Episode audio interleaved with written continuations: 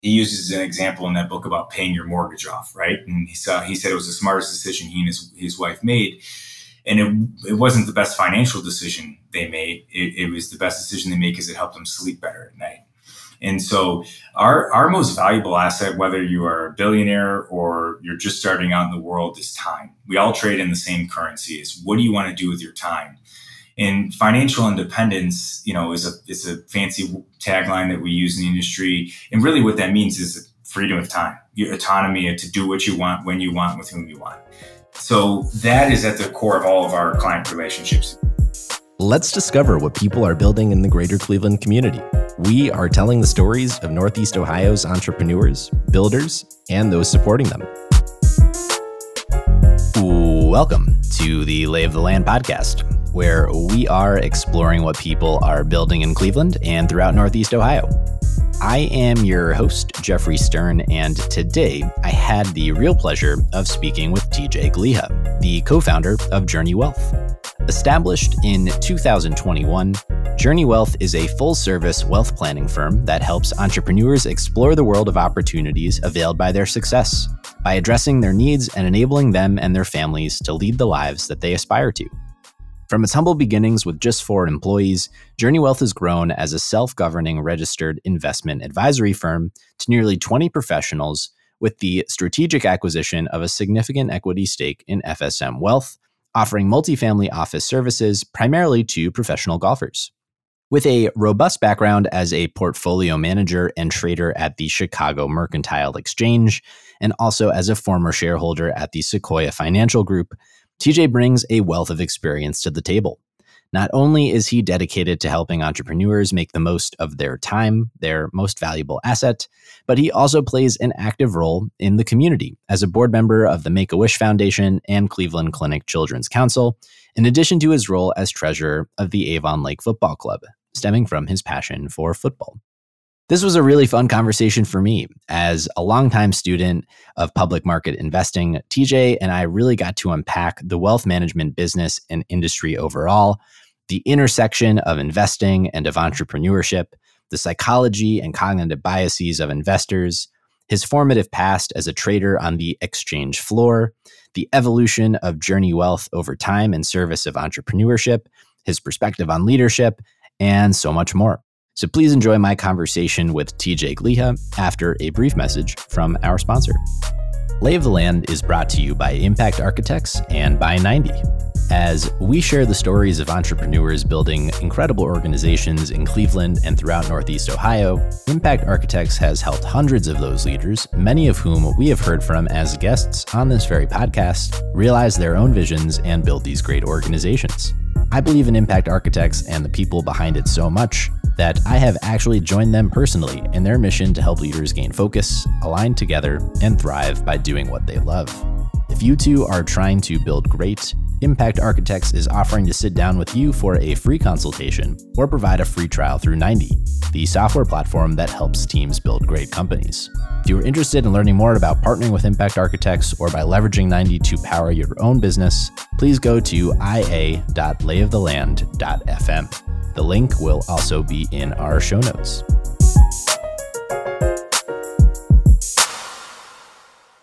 So I've been really looking forward to having you on the, the podcast for for a while now because when we had the the opportunity to meet a few months back, I felt like I got to hear an abridged version of what we'll get to talk about today. And your like tenacity and, and passion in recounting your story was just like very memorable and engaging. And so I hope I'm not, you know, setting the bar too high here before we even start. But, well, uh, I, am not Teddy Roosevelt, so there's no, uh, you know, I won't be pounding on the table or anything.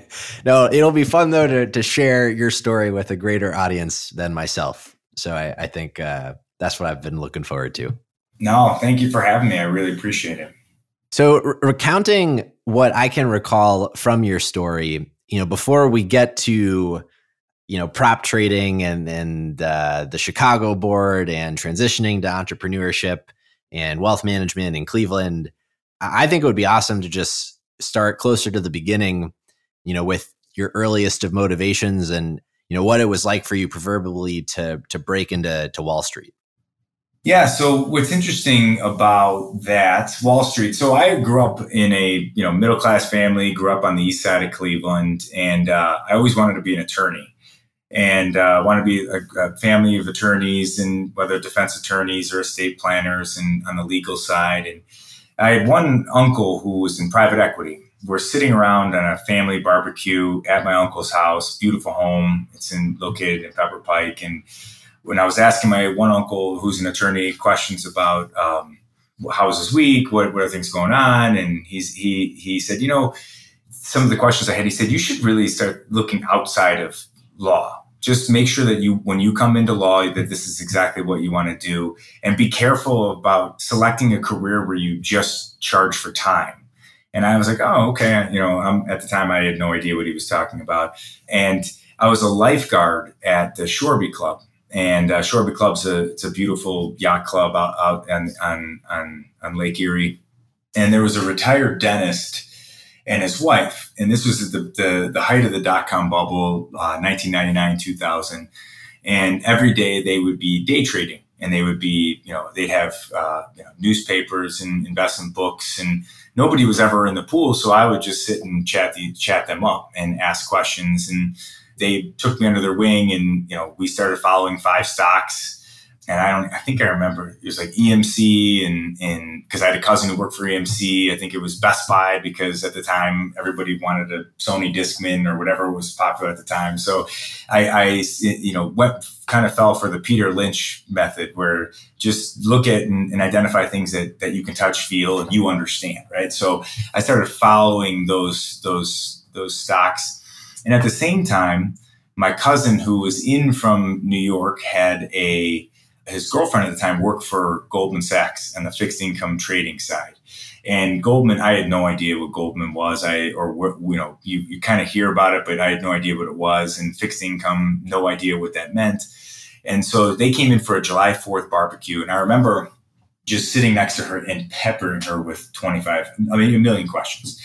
And after we got done, she's like, you know, why don't why don't you do this? Why, why don't you prepare a resume and send it in, and I'll I'll submit it. They have an internship program that they start interviewing this fall for the following summer. And I said, great, okay. I, I wouldn't even know where to begin on doing a resume or anything like that. So prepared a resume, gave it to her. She helped me get in front of Goldman Sachs, uh, a connection at Morgan Stanley, Credit Suisse First Boston, and I think one other firm. And leading into it, she said, listen, you, I think this is a great experience. You get to ask questions. You get to see Wall Street on Wall Street. Um, she said, but you won't get the job. You know, they only hire non, or they only hire Ivy Leaguers. But I think it would be a great opportunity for you to experience that and kind of dip your toe and see the world. And I said, sounds good to me. I have nothing to lose. This is great. So submitted my resumes, went out there that fall and, you know, interviewed. And I will tell you, it was the most stressful situation. You know, you're peppered all these questions and things, and most of which I have no idea. And and uh, but you know, on the other aspect, I had nothing to lose, so I just went in there and said, okay, well, I'm just going to go and you know talk to these people, ask them questions, learn more about it, and lo and behold, I actually got a job offer from Credit Suisse First Boston. So I was the only non Ivy League guy at the time from my from this intern class, and I was floored. I was so excited, couldn't, you know, so I spent that my whole junior year and at the time I was pre-law and had and now started taking dropped a bunch of classes, took economics finance, a bunch of things, try to try to, you know, bolster up what, what I knew uh, or, or your education. So then got to to go to Wall Street. And I'm I mean, Wall Street dot com bubble, biotech desk, listed block trading desk, you know, this is got to experience NASDAQ. I mean, in 2000 and 2001, I mean, it was such a different d- dynamic at the time, and the experience that I that I that I went through, and in a couple things. One, not only the experience about learning the industry from you know the best of the best. I mean, CNBC was interviewing a couple of the traders on a daily basis, and you're just standing, you're just sitting there in awe. But I had no idea what you know the fixed income was, or derivatives, or the difference between different equity. Um, portfolio sales, so many things about the industry that I got to experience. So that was fantastic. The other aspect is, is just challenging myself. It was the first time in my life where you're like, you know what? Like what's the worst they say? No. All right, great. I can do this. And so, you know, I remember my mom hooked me up. Like we went to the suit and it was the cheapest suit and it was like two sizes too big for the interview, but I wouldn't trade it for the world. It was, it was, it was such a fantastic experience. And, and then I got to live in Manhattan and, and spent the, you know, the weekends going to the Hamptons and going to the shore and going up to Newport, Rhode Island, and and just kind of living something that I'm, you know, uh, you know, a guy from Chesterland, Ohio. I think the tallest building in Chesterland is our library, right? And if you if you fell off, you wouldn't even break your arm. So, you know, it was a fantastic experience in, in learning what I wanted to do, and I just fell in love with it. So, we'll spend a lot of our conversation today talking about wealth management and the business behind it, you know, particularly through this lens of Journey Wealth and FSM Wealth and the whole entrepreneurial journey that you've embarked on here. But I wanted to level set about what wealth management even is. You know, what is wealth and how is it that you manage it? When I first started studying finance and financial service industry, wealth management 20 years ago was you're more of a gatekeeper to a stock or a bond, right? Financial planning was it, it wasn't what it is today. Uh, I mean, financial planning. There were financial planners around 30 years ago, but it wasn't at the core of what what the financial service industry did. It was more, hey, we're a gatekeeper to a stock or to a bond, and wealth management has evolved, right? Providing additional services to to clients based on what they're looking to accomplish financially. So even when I started in the, in the, the investment or wealth management industry, people still referred to their their guy as a broker, right? And so a broker just says, "Hey, you know, I got a hot stock tip," and which is totally not what the industry has is or has evolved to being. But wealth management is really, you know, the way that we view it is really getting a thorough understanding of what your clients are looking to accomplish financially and beyond, and and helping, you know, helping provide solutions right? And and you know, we believe that you know wealth management is the core of it is is financial planning, and financial planning is not just what a cheesy tagline you hear at a Super Bowl commercial, right? It is really understanding your clients' short-term, intermediate, and long-term goals, and and helping provide proactive solutions to accomplish those goals and like a fitness routine. Anybody can write you a fitness routine and then they give it to you and then they disappear.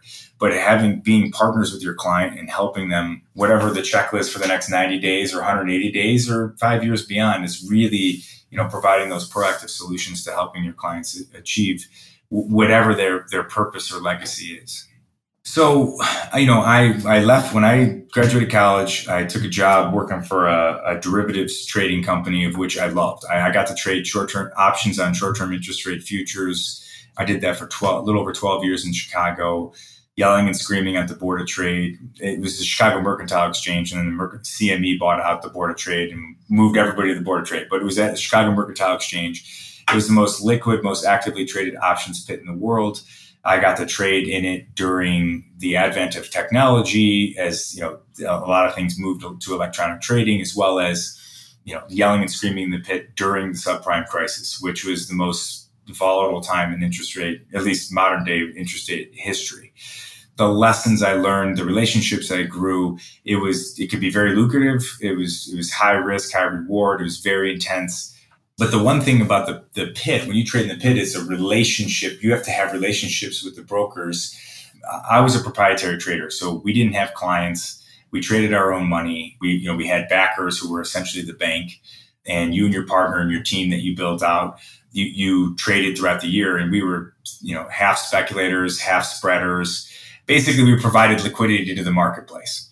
But the brokers, were on the outside of the pit. We were we as the locals were on the inside of the pit. They facilitated orders for large institutional investors, being hedge funds, pension funds, you know, J.P. Morgan Chase, Goldman, and they used this product as as a way to hedge their their risk in, in interest rates. So we, as the proprietary traders, would take the other side of these bets and spread it off against you know other positions within the product. But the relationships you had with the broker, if when things got busy, you develop relationships with the broker, they knew they can count on you to make a timely market to provide liquidity for their clients. And I really appreciated that the risk management side and the relationships that I had with the broker. But the as the industry grew, it became, as I mentioned earlier, it went from being, you know, um, risk management, fast market making, you know, pit trading to how fast your algorithm was, computer programming, and it switched. We went from hiring you know Ivy League athletes to hiring PhDs and computer programmers from MIT. And the funny part is, is I, they're like, "Hey, TJ, you need to go interview this PhD from MIT." I'm like, "I don't know what the heck I'm going to ask this guy. What the square root of 500 is?" I mean, this guy's smarter than I'll ever be when it comes to that. So, you know, some of my questions were, you'd be on the the horn with these guys for 12 hours a day you'd have to talk to him nonstop. And so I would ask him, can you name me all nine positions on a baseball field? Or can you, you know, tell me who won the game last night? Because a lot of it is, is you're, you're working, these are your team members that you have to, yes, you have to talk about work, but there's also a lot of it. Are you going to gel and be able to, to, to work well together outside of just the, the number side? So in 2011, so our clearinghouse was, was MF Global. And in 2011, there was a scandal in which MF Global basically combined segregated assets with non-segregated assets and caused you know our clearinghouse our our dollars were frozen. And so we couldn't trade for over a, for over a week. And that was a lot of money tied up towards the it was uh, that friday was unemployment. Unemployment's a big number in, in in our world back then. So and our my backers and bosses did a fantastic job of providing liquidity during that time but it was it, it it, it shook me at the time and said, listen, I want to be part of something. I want something different out of my career. Like we did everything right and I couldn't control the one thing. And you can never really control, you know, you can't control everything. But it, it's begun started me on a path of thinking about I wanted more out of out of my career, more than just making money. I wanted to, and I started writing these down. Like I wanted a, a career or or an opportunity to really focus on relationships focus on, on helping you know people with their finances because I, I really you know in the proprietary trading world we only got paid once a year. So we got paid every march and you had to financially plan for for the, the next year coming and beyond. So if you had a bad year you better have saved. If not you know your wife's gonna be really disappointed in you. So um, the so financial planning was always at the core of what we did and I really was intrigued by it because you could build a business based on relationships, based on trust, and it's something that I could spend the next couple decades doing. So you know that was I went from proprietary trading to I joined uh, for I joined UBS for for a small period. I had a cup of coffee at UBS, but realized I wanted to be more on the independent side you know more in the more more on the independent side we can get into that if you want but i wanted to be you know the the the gentlemen that I worked for were great guys. They, they, were fantastic people, but the way that they wanted to run their business was different than the way that I that I that I saw the the future of the industry going. I remember the first time we talked. I'll harken back to one of our mutual favorite authors we had talked about. This fellow Morgan Housel, who wrote a wonderful book called the the Psychology of Money, I, I love this book because it, it's just grounded in reality. and basically, he argues that you know wealth can consistently and predictably be built through discipline and avoiding our cognitive biases over time that would have us uh, lose that wealth. And, and he talks about you know what these biases are, practically how you might position yourself to best avoid them, to even pointing out how modern financial saving instruments like the 401k or Roth IRA weren't created as concepts until the late 70s and 90s, respectively. So, h- how novel these vehicles are in the grand scheme of wealth management conventional wisdom in practice. So, all that is to get at an approach for how individuals can think about managing their own wealth and how others may advise people in the managing of their wealth. From your own perspective, how is it that you came to the kind of philosophy that you have around wealth management and your own approach to it? I have the opportunity to work with a lot of entrepreneurs. I mean, that's a, a core focal point of our firm. And business owners inherently look at the world differently, right? And so finance and, and is, you know, all has always been it's kind of a by the book type thing. So what I loved about Morgan Housel's book, Psychology of Money, he uses an example in that book about paying your mortgage off, right? And he saw he said it was the smartest decision he and his, his wife made. And it, it wasn't the best financial decision they made. It, it was the best decision they made because it helped them sleep better at night. And so our, our most valuable asset, whether you are a billionaire or you're just starting out in the world, is time. We all trade in the same currency. Is what do you want to do with your time? And financial independence, you know, is a is a fancy tagline that we use in the industry. And really, what that means is freedom of time, your autonomy to do what you want, when you want, with whom you want. So that is at the core of all of our client relationships. We have a lot of clients that say they want to be philanthropic, right? That's what they want to do with their free time and their free resources. We have a lot of clients that say, I want to spend more time with my family, right? I want to go on, I want to take my family on a large trip every year. And, and that's what they want to do with their time and their resources. And that's great. We can help them plan for that. But if we only focus on the investment investment side of the equation, in in you know, with the advent of technology and the, the enhancements, the, the investment side is a commoditized piece of that's the commoditized part of the business. 92% of investment returns are driven by asset allocation, right? Your mixture between stocks and bonds. And so if you understand what what people are trying to accomplish and whether that's pay off kids, you know, college or save for retirement in a 401k or start a new business or transfer money to the next generation, you know, you have to assigning an allocation around that, that's the easy part. But helping clients helping clients achieve those goals, quantify those goals, and actually define those goals is really where where the rubber meets the road. AI. So AI is you know the buzzword over the past year. AI technology can solve for all the IQ part of the, the equation. IQ can be solved by AI. It, it can be and will be and is and and and, we see that. Uh, you know, type up Chat GPT what you want and spits out a, a paragraph for you. But we at Journey want to take that technology, the AI, and so that it can free us up for more time to focus on the EQ, the emotional side of the equation, understand what our clients are, are really trying to, to accomplish and what their what their aspirations are and what they want to do with their freedom of time. Oh, 90% of the clients that walk into our office aren't focused on, I mean, yes, dollars and cents are really important, but a lot of that is solved, right? It's going to be I'm 52. I'm selling my business. Now what? I have no idea what what you know what the next chapter of my life looks like. And we help define that. We help them, you know, bring bring that out, crystallize it, and then work with other advisors in a collaborative fashion to to surround the needs and help help them track that out. You know, 75% of business owners that sell their business profoundly regret it a year later. And a lot of that is not because of the money aspect, it's because of they didn't know what was next so that's why at Journey, something we're doing a little bit differently is we're bringing on a life coach and an executive coach that's gonna that's helping surround the needs of our clients. Because when we think about wellness, it's not only financial wellness, but it's emotional wellness, it's, it's spiritual wellness, it's physical wellness.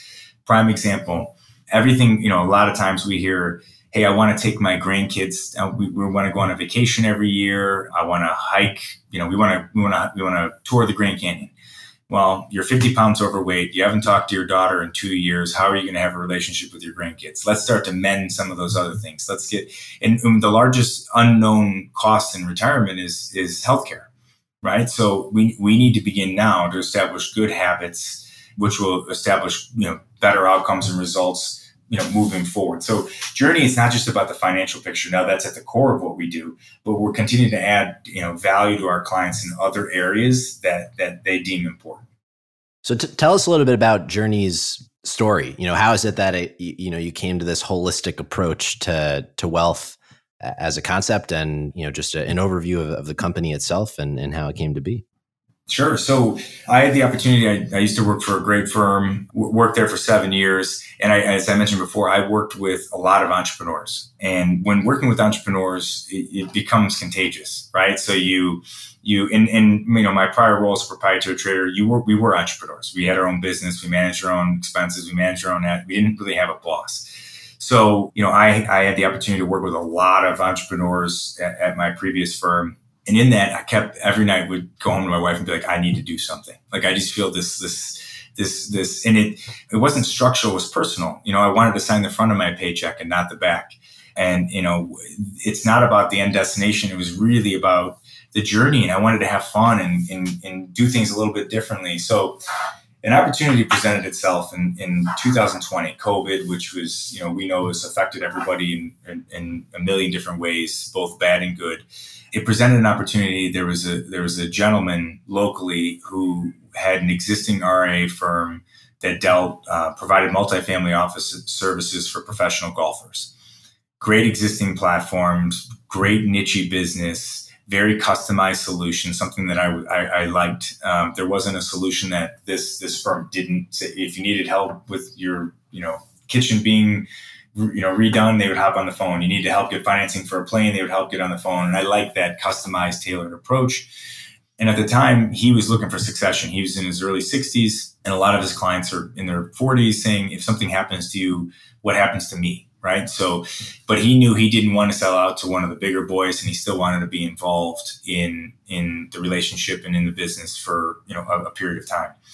So at that time, I was you know networking and came across this opportunity. I met with this gentleman, and it seemed like a really good fit, a, a great match made in heaven. And I believe, firmly, strongly believe in our industry, it has to be a team based approach. I certainly, just because I wanted to be an entrepreneur and, and, start my own business, did not mean that hanging a shingle was in the best interest of the client because it, it isn't. And so I formed a group of partners and we took a material equity stake in FSM Wealth. And FSM Wealth, as I mentioned before, we service multifamily office services for, for professional golfers.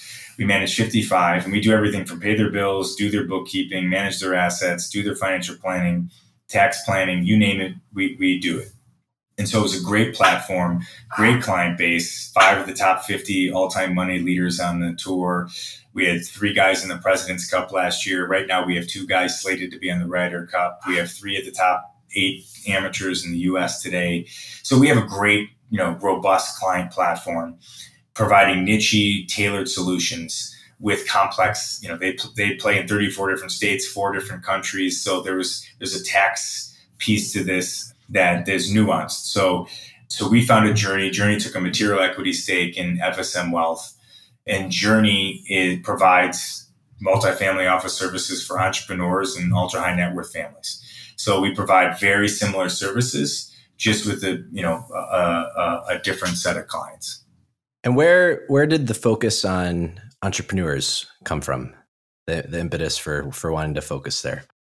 I think coming into the wealth management industry from the institutional side, a little bit older in my life cycle, probably how, and I'm still young, right? I'm, I'm still a young guy. I'm 43 years old, but I didn't come, this wasn't my first job right out of college, right? So I, I had experience and a little bit of life experience of that, that helped me with empathy and, and I think rational thinking. And, you know, I didn't just learn financial planning by the book, right? So, and um, entrepreneurs, being an entrepreneur, I it really resonated with me, and so I had the opportunity to be affiliated with a group called EO, and EO is an you know entrepreneur organization, which is an organization where you know in Cleveland there's 140, 150 business owners in which this is the opportunity for them to learn, to develop, to you know share the five percent that they don't share with other people about their businesses right? A, how do i make payroll? Or you know um, my family relationship suffering due to the time i'm spending in my business. So all the all the, the nuances of being a business owner because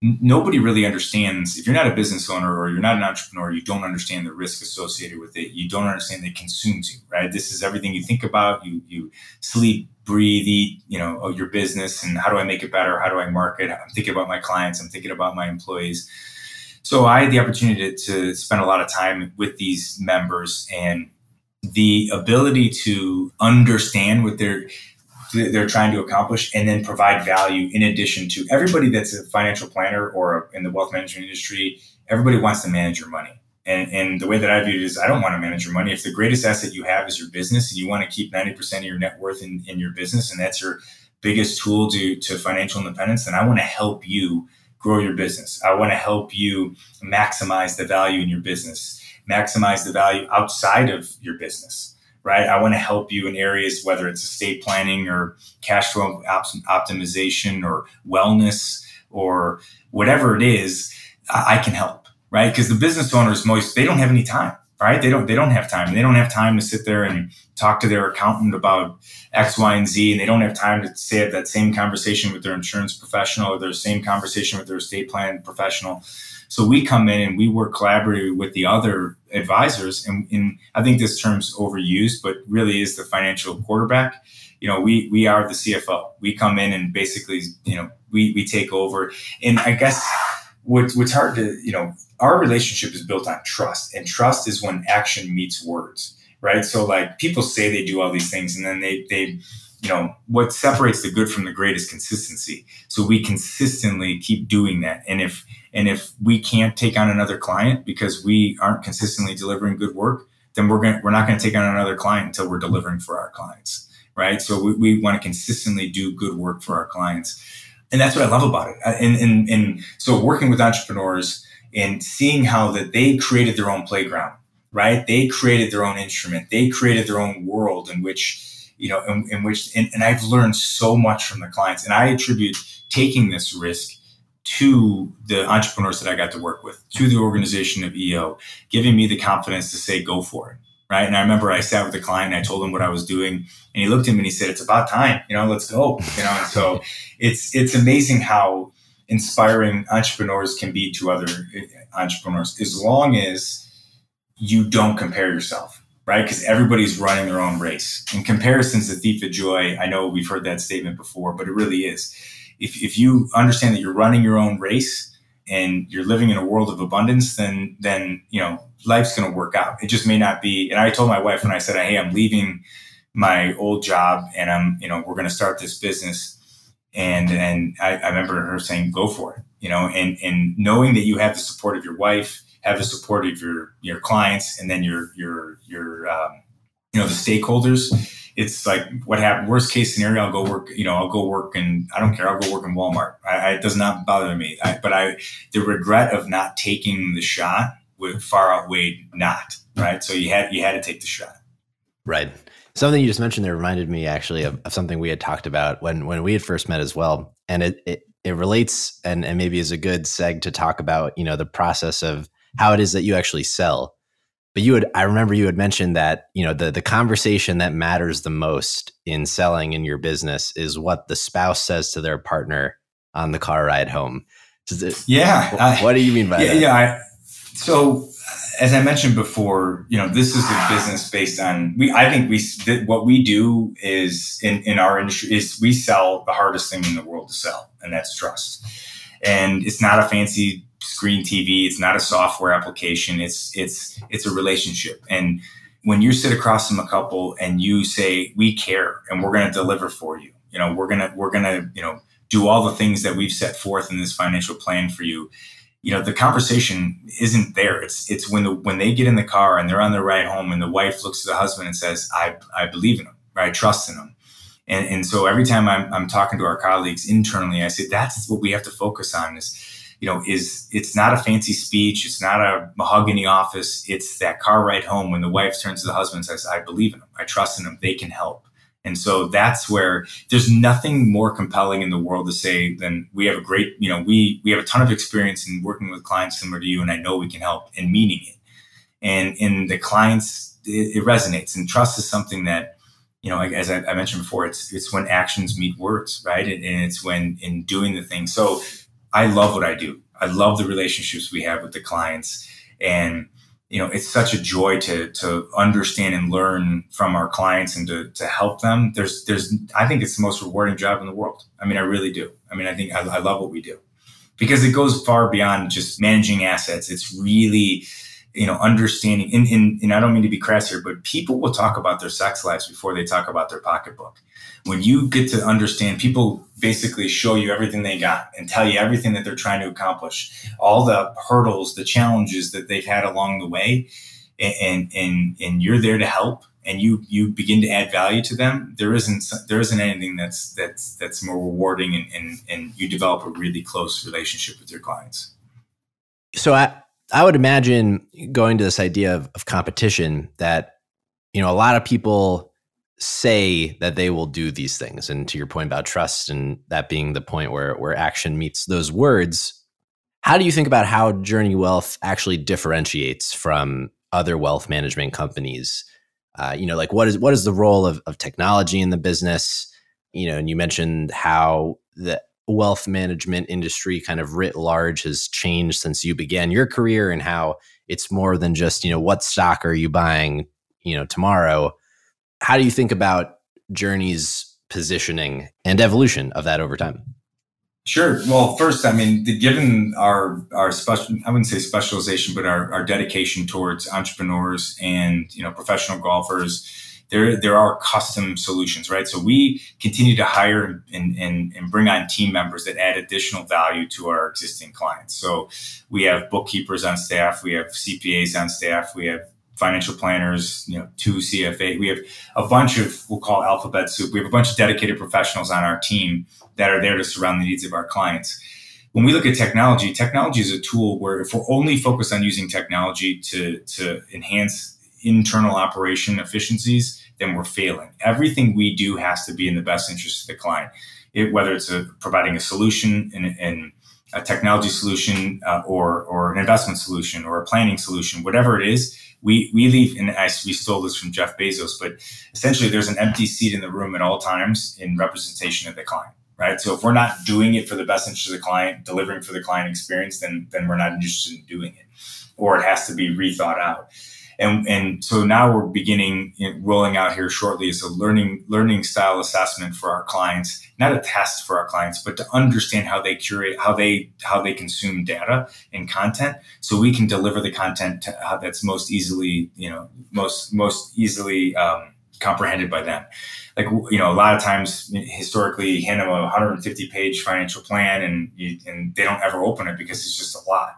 Or you have other you know engineers that love to dissect everything and provide so we're going to provide content and the tools available to them so if they want to stress test and do do modeled scenarios they can. So we want to curate content and then be able to deliver solutions based on what they're trying to accomplish in a, in a, in a fast manner right? So you know using ai has helped us leverage that. Has helped us saying you know if you're telling me you want to you know you're you have a philanthropic endeavor we can help use ai to help deliver solutions faster but then you know we use the personnel side to to, to be along there to, to help you implement those solutions the big initiative that we've come out this year is like i mentioned before we we, we brought on a, a certified life coach executive coach and we've begun a family journey process in which we're working with our ultra high net worth families and delivering family meetings, helping them set core values, helping them educate, align the family around how the wealth was created, what the legacy they want to preserve for the for the family and beyond. And so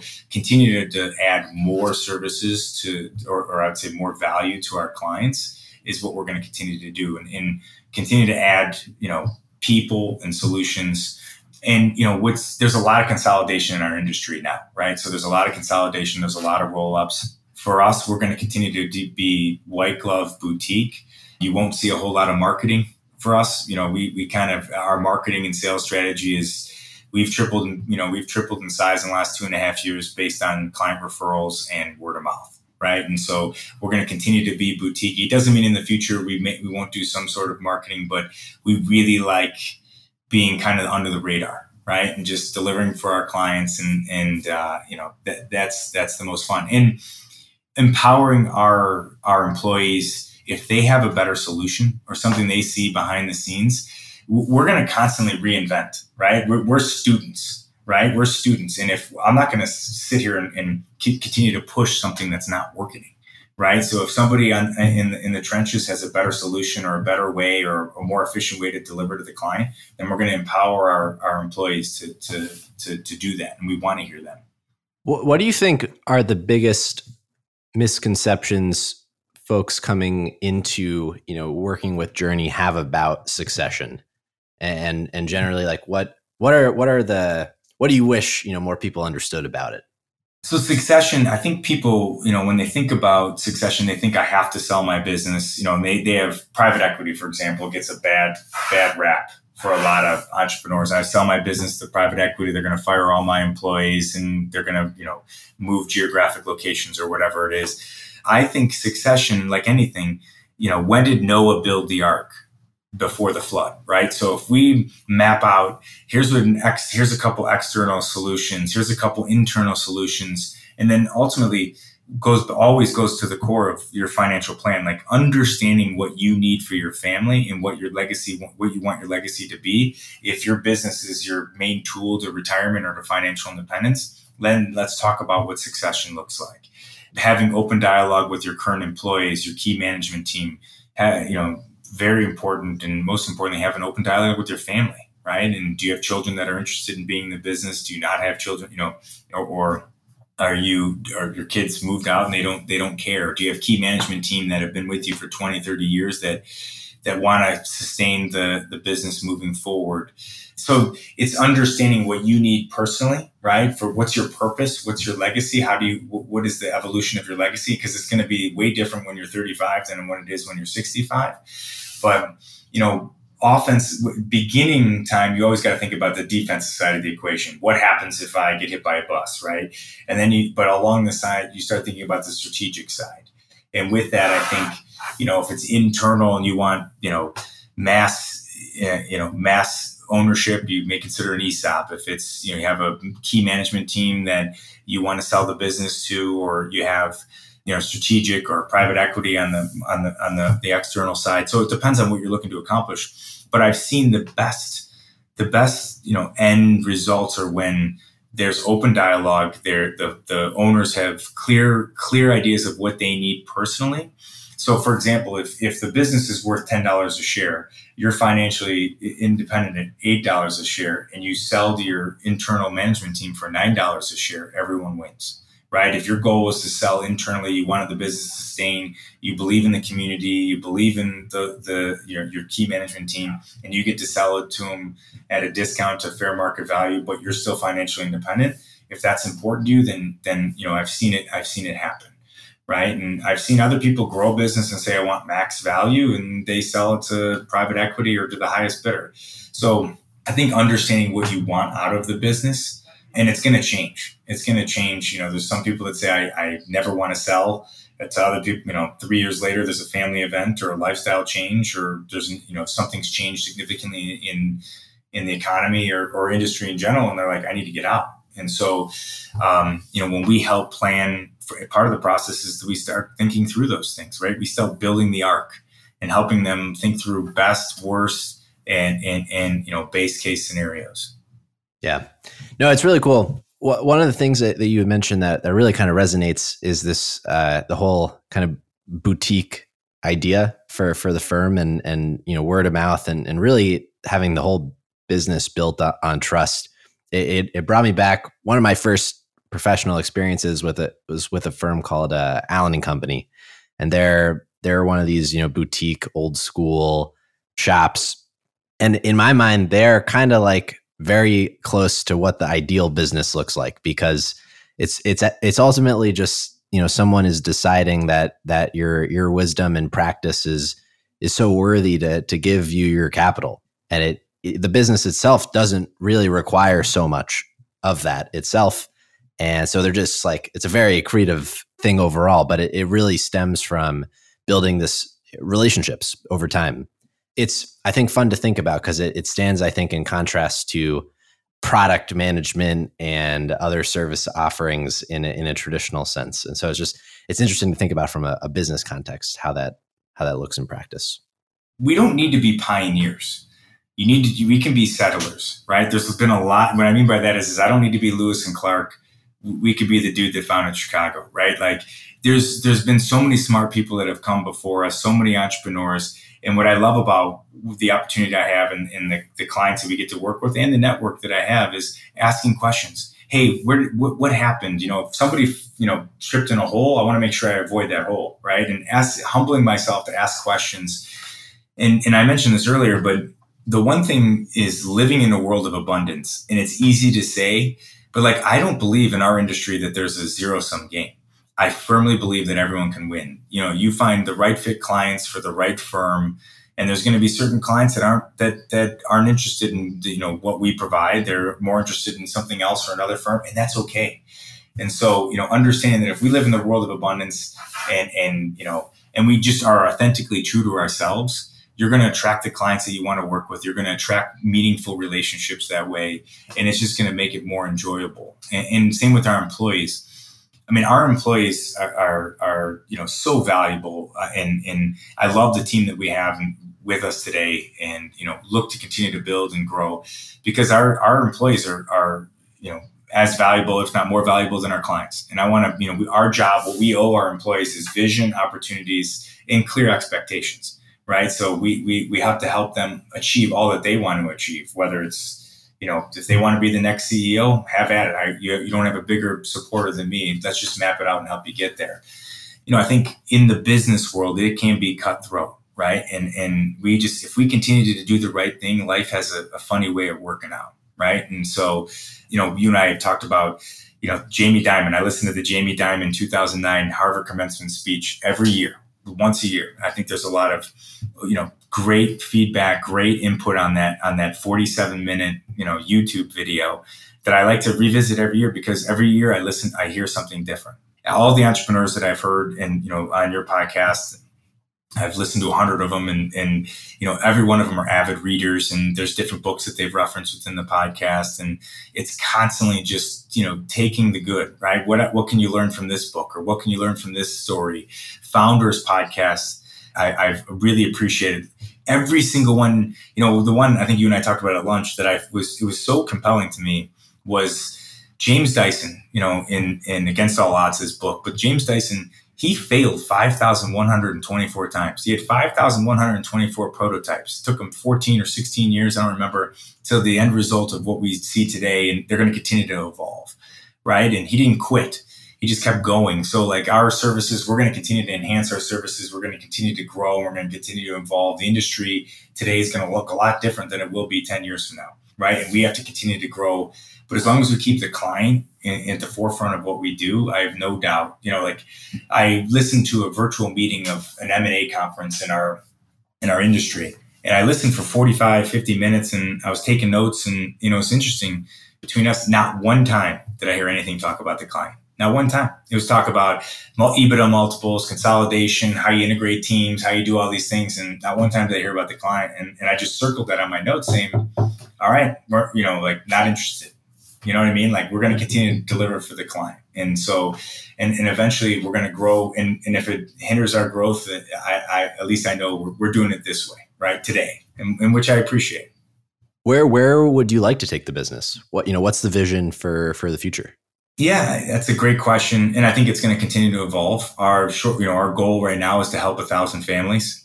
And, uh, you know, we're going to add, you know, right now we have, we just, we have roughly 20 employees, you know, and I think over the next three to five years, I'd like to get to 35, 50 employees and, and you know, continue to, to deliver for, for more and more families. And uh, both in the professional golf space and in the professional golf space, it doesn't grow as, as, you know, you're talking a target rich environment, right? There's, there's only so many professional golfers and we want to have calculated growth in that area so that we can continue to deliver value there. And then in the non golf side, you know, I'd like to continue to, to grow and work with additional entrepreneurs and work with the, providing additional services. And I really think that the the the wellness solution for our existing clients, and then working with you know closely held businesses here through Northeast Ohio, as well as ultra high net worth families, and, and helping them with financial, you know, we call it the family journey, is really gonna is is really gonna differentiate us in the marketplace. So I know as Journey Wealth has grown and evolved in its both focus and direction, you've taken seriously an approach to apply the the concepts, the tools, and the discipline in the form of a business operating system to guide the company and team to your envisioned future. So I would love if you could take us through this this adaptation from how you recognize the the need to actually institutionalize a new way of of running your business to how you went about implementing it with the buy-in of the team to ultimately how it has transformed the business today. In the luxury of working with with entrepreneurs and as we've talked about throughout this podcast, sometimes you don't need to be a pioneer, you could just be a settler. And in a lot of the clients that we work with and have the opportunity to work with, they've implemented EOS. So they've implemented traction and where they found the greatest values, it helped them, you know, uh, align their their values and focus and and create an infrastructure and a, and a framework to make really good decisions. And so we as a partnership group, which is a little different than than a lot of our entrepreneurs, where you have the sole visionary and then he builds a team around he or she builds a team around themselves. We always knew we wanted to operate in some sort of framework, right? We wanted to we, we wanted to come in as an entrepreneurial group with more of an institutional framework, but we failed at doing it ourselves. We tried to do certain things ourselves. And what we realized is we were being way too nice we were spending way too much time uh, in meetings and getting nothing done. We'd spend three hours of our time talking, going round and round with with no end result. So we knew that we needed to to, to bring in um, first of all confirm that the EOS or the operating system was what we wanted. You know what would be the best fit for our firm. Bring in a professional integrator to help us do it, do it, and execute it because we needed that. So we we made a conscious effort to do that. And, and in that process we received a lot more buy-in from not only our partners but from our from our team members you know from, from our employees for several reasons. We we can clearly articulate our core values of the firm where we wanted to be over the next year three years five years ten years and beyond. And it's kind of like what do you want to be when you grow up right? And and, it, and, and aligning our partnership group and saying do we want this to, are we building a lifestyle business? Are we building a, are we building a business that's sustain that's sustainable beyond us right? What type of legacy do we want to live leave in the, in the business community for our stakeholders uh, and beyond? So it helped us uh, you know define that and, and build towards that. So, you know it also helped us give clarity and focus on our strategic objectives right so areas of the business we want to focus on our clients that we want the types of clients we want to continue to work with the families we want to work with, and, and, and, and et cetera. And so it helped us define that.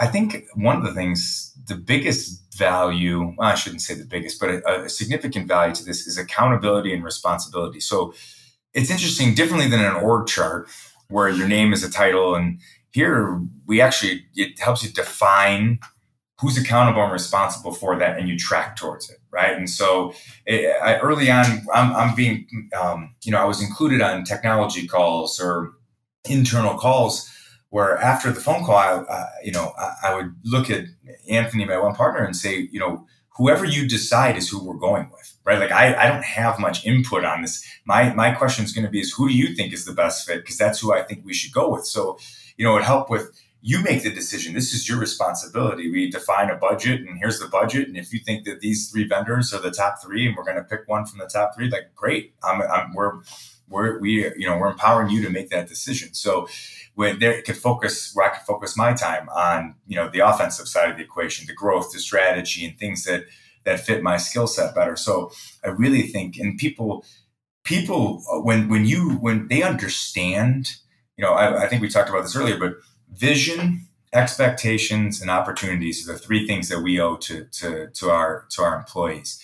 And when we can when we have an aligned vision and, and we create reasonable expectations on how they what their responsibilities are, what what what their what their real duties are, who we're servicing, how we can best do that, and then an opportunity for them to enhance in their career or personal development inside and outside the organization. That's what we owe our, our employees it, are, are, are, is that. And so this operating system and institutionalizing our, our, our, framework really has helped us develop that and help us, you know, um, you know, focus more our attention on that. With that is also identifying people's strengths and weaknesses. So if I, you know, we people are responsible for certain areas of the business. If that's not their the right fit for them, but you know, like I'm a firm believer in you. You hire for character and you train for skill right? But I'm not gonna, you know, I, I would be doing our employee a disservice, our clients a disservice, our, our, our all of our stakeholders a disservice if we have defensive minded people uh, in offensive minded roles, right? So we have to make sure that we continue to look at right people, right seats. And where I see this in my experience, where the biggest detriment is ego, right? I think ego gets in the way of a lot of this, and you know, understanding that there's going to be a time in, in this business future where I'm not the right fit or the best fit to be the visionary. And we have to separate ourselves from saying we are owners of this business and being in, and sitting in the owner's box, we have to make a, a, strategic decision on who the best visionary is, who the best integrator, who the, the, the and aligning the right people in the right seats. Because ultimately, I want to win right? I want to win. So if that means in, in, early on I have to throw the ball, great. If that means that I have to block or catch or whatever my responsibility or, or pour water, I don't care. I want to win, and, and this this allows you to you know this operating system that we've that we've adopted is that's how we're that's how we're making our decisions. So I think there's there's kind of a, a trope or call it an observation that that I think is somewhat more prevalent in in athletes than in others uh, generally speaking, but it's this phenomenon where they tend to to spend their money and and and uh, while having achieved an extraordinary level of wealth, very quickly find themselves without it. So I'm curious, you know, especially through the the lens of of, of golf and the athletes that that you've gotten to work with, you know, how is it that you help them manage this this phenomenon and what what is what is going on, you know, generally speaking there? Sure, it's a great that's a great question. Well, the good thing for a lot of this is that a lot of the golfers that we when, when a relationship is found, they're 22 years old and they're just coming out, they just turned pro, and they're solely focused on playing golf, right? And so we give them a credit card and basically say, "Go play golf. We'll take care of everything uh, else." And with that, it's like anything. It's we help them establish good habits. We kind of force save them and advise them on saving in in, in you know, here, of your income, you're going to have to save X percent here. And we help them manage that, right? And, and where, you know, professional golfers have a, an interesting is that they can have a very long career, right? I mean, you, you can, you, know, you have the Korn Ferry Tour, you have the PGA Tour, and you could be on the PGA Tour for 20 years, never win an event. But if you're making cuts, you're, you're going to have a great financial, you're going to have a lot of financial success. And so our job is to just help educate. So a lot of what we do is educating our clients on here, here's here here's savings mechanisms. Here's ways that we can we're going to sock money away for that you'll because in a golfer's life, 22 to 40, that's their peak earning years. From 40 to 50, before those champions tours, really where the that that that shortfall starts to begin because the the the competition at a 40 is 40 42 year old the, on the PGA you know, it's hard to keep up with the young bucks, if you will. And then, you know, you you can't you can't really play on the Champions Tour until you're 50 years old to, to 60, 65. So there it's helping them. The biggest issue, whether it's golf or not golf, is, is is raising your standard of living to a point where you have to earn X amount of dollars in order to sustain that standard of living. So if it, you have to, we help educate our clients in understanding what they need in, in, in assets to sustain the lifestyle that they have or helping them identify the lifestyle that that's you know here's the lifestyle you want to live. Here are the things that we need to do to sustain that. And and helping them. And frankly we've our, our client base has done a fantastic job with that. They've done a fantastic job with it. They're excellent students and, and, for the most part they they all just they care more about you know providing for their family and their core values and, and things. So we've been very fortunate in working with the, the, client base that we do have. But i mean it's hard it's hard in an industry we're keeping up with joneses where people have four different homes and they they all are 10 million plus and you know private jets and jet setting all over. And then when you turn it off there has to be a significant pot of money there to sustain that life or you just you know you you you dip your toe in when you can and and and you know you you live below your means. Mm. I'll butcher Housel's quote, but it was something like past a certain level of income, what you need is is just what sits below your your ego. So yeah, it's it's interesting. Very cool. So what are what are the important parts of of the Journey Wealth story of your story that that you don't think we've touched on yet that that you would like to?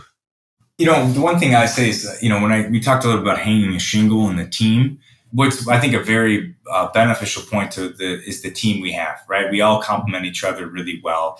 Our partnership group challenges each other. We push each other to be better in, in the roles we've had. We've implemented EOS, which I think has been a, a game changer for our business, helping us sign accountability, uh, align goals. I think at the beginning everyone was a little too nice right? And this, uh, you know, this allowed us to, to, you know, call call somebody to the carpet or assign roles and in, in, in, accountability. And, I, and so I think EOS has been monumental in our business. And I think the the best part, and I, and, and it's hard because this is uh, we're not really talking. You know, I'm not really. I haven't really extrapolated too much on on the business itself, but I will tell you that we have a, a company that I'm so thankful to be a part of. That egos are checked at the door right? Everybody here is in the, it, it, wants what's in the best interest of the client, what's what's in the best interest of the person sitting next to them, and there's there's so much opportunity out there to continue to enhance and work with additional families and add value to to to their and I think that the clients that we have the opportunity to work with in the in the business owner landscape, the entrepreneurs, our team is built on servicing entrepreneurs and business owners. And there isn't a lot of firms around town or I think across the country that can say that. And so I think it provides a, a really good opportunity. And, you know, we, I mean, our firm was founded on that. So if someone's looking to make an acquisition or somebody's looking to add additional services or needs help with, you know, building out financials, you know, these are things that we can do and have the, the, the dedicated team members on staff. If people are looking to incentivize their their key executives in fringe benefits like executive coaching or financial planning, or we can help them retain top talent and add additional services. It's interesting. Publicly traded companies, I mean, executives spend 60 to 100 grand a year in executive coaching. You know, the best golfers in the world pay coaches the best, you know, basketball players. LeBron James has a coach, right? I mean, these, the, everybody has a coach. So if we can, you know, that's another reason why we had a Fidelity was in our office, I'd say six to eight months ago, and Fidelity did a, a nationwide study with all their clients on services that their clients were looking for. And the top two things that they were looking for were personal CFO and wellness, life coaching. And I started laughing that when the when the guy was telling us, he's like, "What's so funny about this?" I said, "Well, we we just hired our uh, certified life coach. He starts, and it doesn't mean that we're going to get it right. We're going to fall down. We're going to skin our knee. But I think if we continue to to you know evolve and deliver services to our clients that they're looking for, that they're longing for." It, it, it's going to be a lot of fun. And we're going to have a lot of success. And success isn't driven by numbers on the, the, the income statement or the balance sheet. Success is driven by how many families you help right? And and you know, the, the thing about our job is we're there in the best scenarios. When they sell their business, they ring the bell, or or the worst scenarios when I mean, recently we just had a, a, a really fantastic client pass away, and they were really organized and now helping his widow. You know, we've taken over bill pay, we've taken over a lot of the family management, we've taken over things, and it's just we, we're there to help in the most difficult situations, right? And so I'm not celebrating that, but that's just the value that we have to, to help with our clients. And that's what our firm is founded on and what I love. I mean, what I, what I love about our job. Who have been those coaches and, and mentors to you? You know, it's interesting. The trading guys that I used to work with, it was a very incestuous group, right? So what I mean by that is, is we were all trading. We challenged each other. We, so I mean, there was, there was six of us all together that were well, there's seven of us that were really close and so that was our trust tree with the nest. That was kind of like my eo before i knew what eo was where you'd be able to commiserate and talk about experience share on what's going on.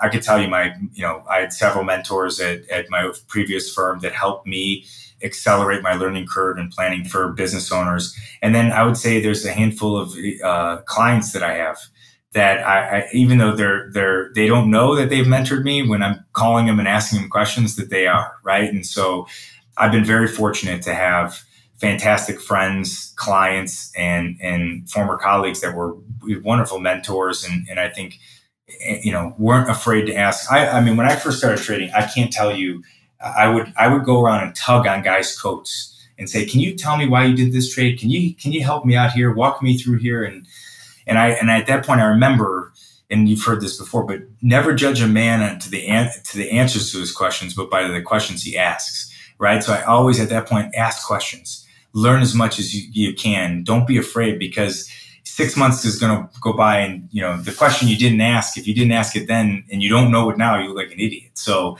you know like don't be afraid to ask questions. And so mentors i've had again i've been i would say the old trading group that i used to work with. That was my trust tree. I had fan, you know two or three fantastic colleagues that i had at, at sequoia that were very helpful in my development uh, and then I would say there's there's a handful of clients, existing clients that have helped push me to be better that have helped me become more operationally efficient and challenged me to be the best version of myself.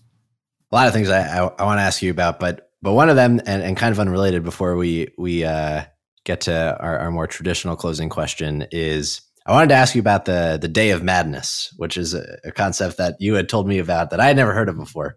But you know, so yeah, so I have a client and friend who is uh, you know one of the top ultra marathoners in the world uh, or it was one point top five in the world. And, and so he and his friend, his friend was actually one of the guys on Running the Sahara. So Running the Sahara, Sahara is a documentary done by three gentlemen who ran, basically ran across the Sahara Desert. And I, I forgot what it was. It was like two marathons a day for 111 days straight, something ridiculous. I don't even know how anybody would be able to do that. But so this gentleman and, and uh, my friend and client, um, founded this day, and it's called Day of Madness. And what you do is, is you wake up in the ocean, and this is goes back to like the comfort crisis, right? So everybody, comfort's a great place place to be, but it lacks growth. So challenge yourself. Come up with something annually to where you challenge yourself. There is a little risk of, it doesn't have to be death, but there a little bit of risk of physical harm, or you know, kind of shakes you to the core a little bit.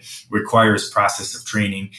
So the day of madness is you get in the ocean, you you surf as the sun's coming up, you get out of the you get out of the ocean, you run a, and the, the a half marathon, you immediately change your shoes, you go play 18 holes of golf, you immediately change, and then you you, you end up on the mountain and you go ski down the mountain.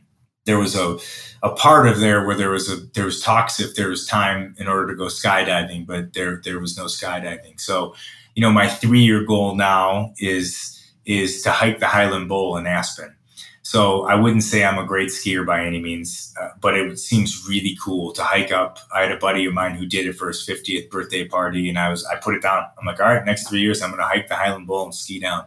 So I also look. I have three sons, and I want my sons to challenge themselves. I want them, my sons, to set goals and to accomplish them. And if, even if they fail, don't get stuck in the gap. You know, trust, enjoy the process of training. You know, from where you start to to to ultimately where, where you end up. And so that's we can go down another rabbit hole about how I think we're teaching kids the wrong stuff in school now because I think we're teaching we're setting them up to never take risks uh, you know, kids are so focused on getting a 4.5, 4.6, or whatever the grade point average go up to now. And then they're going to grow up, go to college and, and go to Ivy League schools and then get a job working for the big four or become a doctor or a lawyer or whatever it is that their parents wanted them to be. And then they're 40 years old saying, I hate my life and I can't stay in my job. Is because they were afraid to take risks. They were afraid to not get it, you know, to challenge themselves or to do something different. And so, you know, I want to, whether it's hiking the Highland Bowl and creating Aspen or, or, or um, skiing down Aspen or starting betting on yourself and starting a business. You know, I, I want my boys to challenge themselves, take risk, calculate, you know, smart risk. But you know, in, yeah, in, yeah. in, you only you only get one crack at it. Like I was telling my wife yesterday as we were walking our dog, I said, when our kids graduate college, I want them to to buy a motorcycle and ride ride cross country or do something. And she's like, "You're nuts." And I'm like, "Well, whatever." then they're going to be older like me, and now they can't do it. So, like, you know, take risks and have fun while you're young.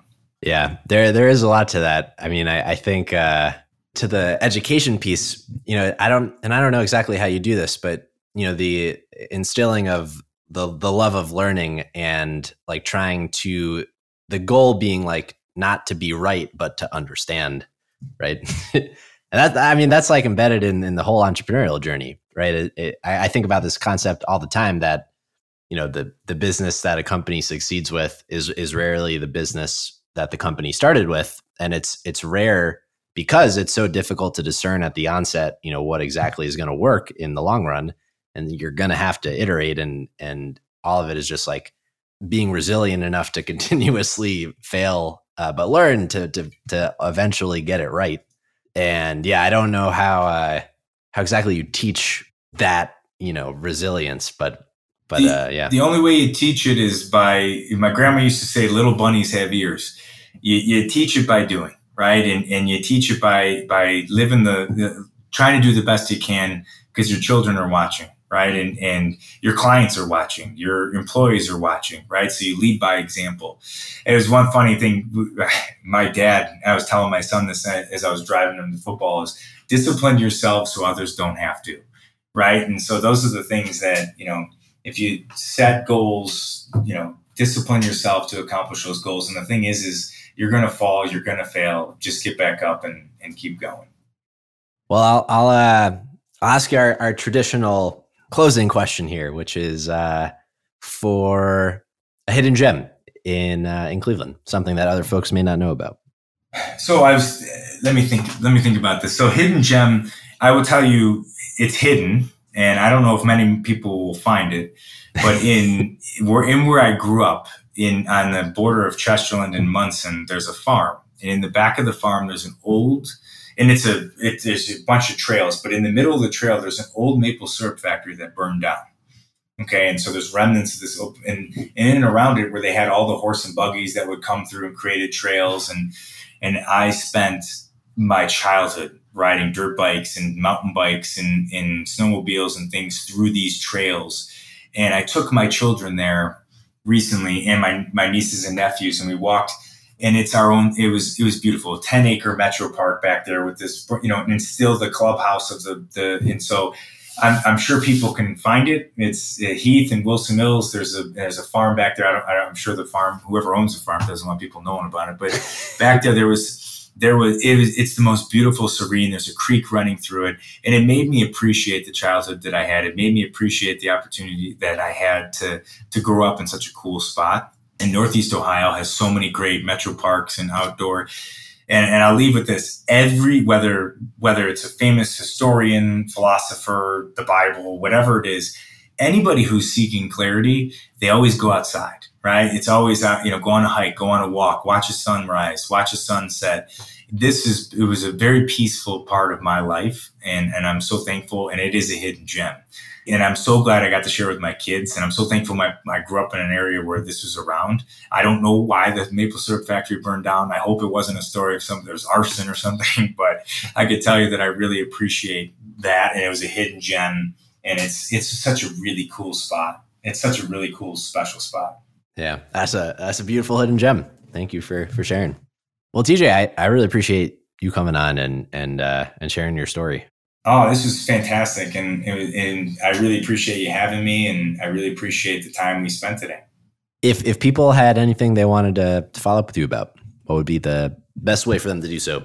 Yeah, they can email me, they can call me. Uh, my contact information is on our website, journey-wealth.com. Always available for a conversation, a coffee, a lunch, whatever I can do to help. I want to do that. Awesome. Well, thank you again. Thank you. That's all for this week. Thank you for listening. We'd love to hear your thoughts on today's show, so if you have any feedback, please send over an email to jeffrey at layoftheland.fm or find us on Twitter at podlayoftheland or at sternjefe, J E F E.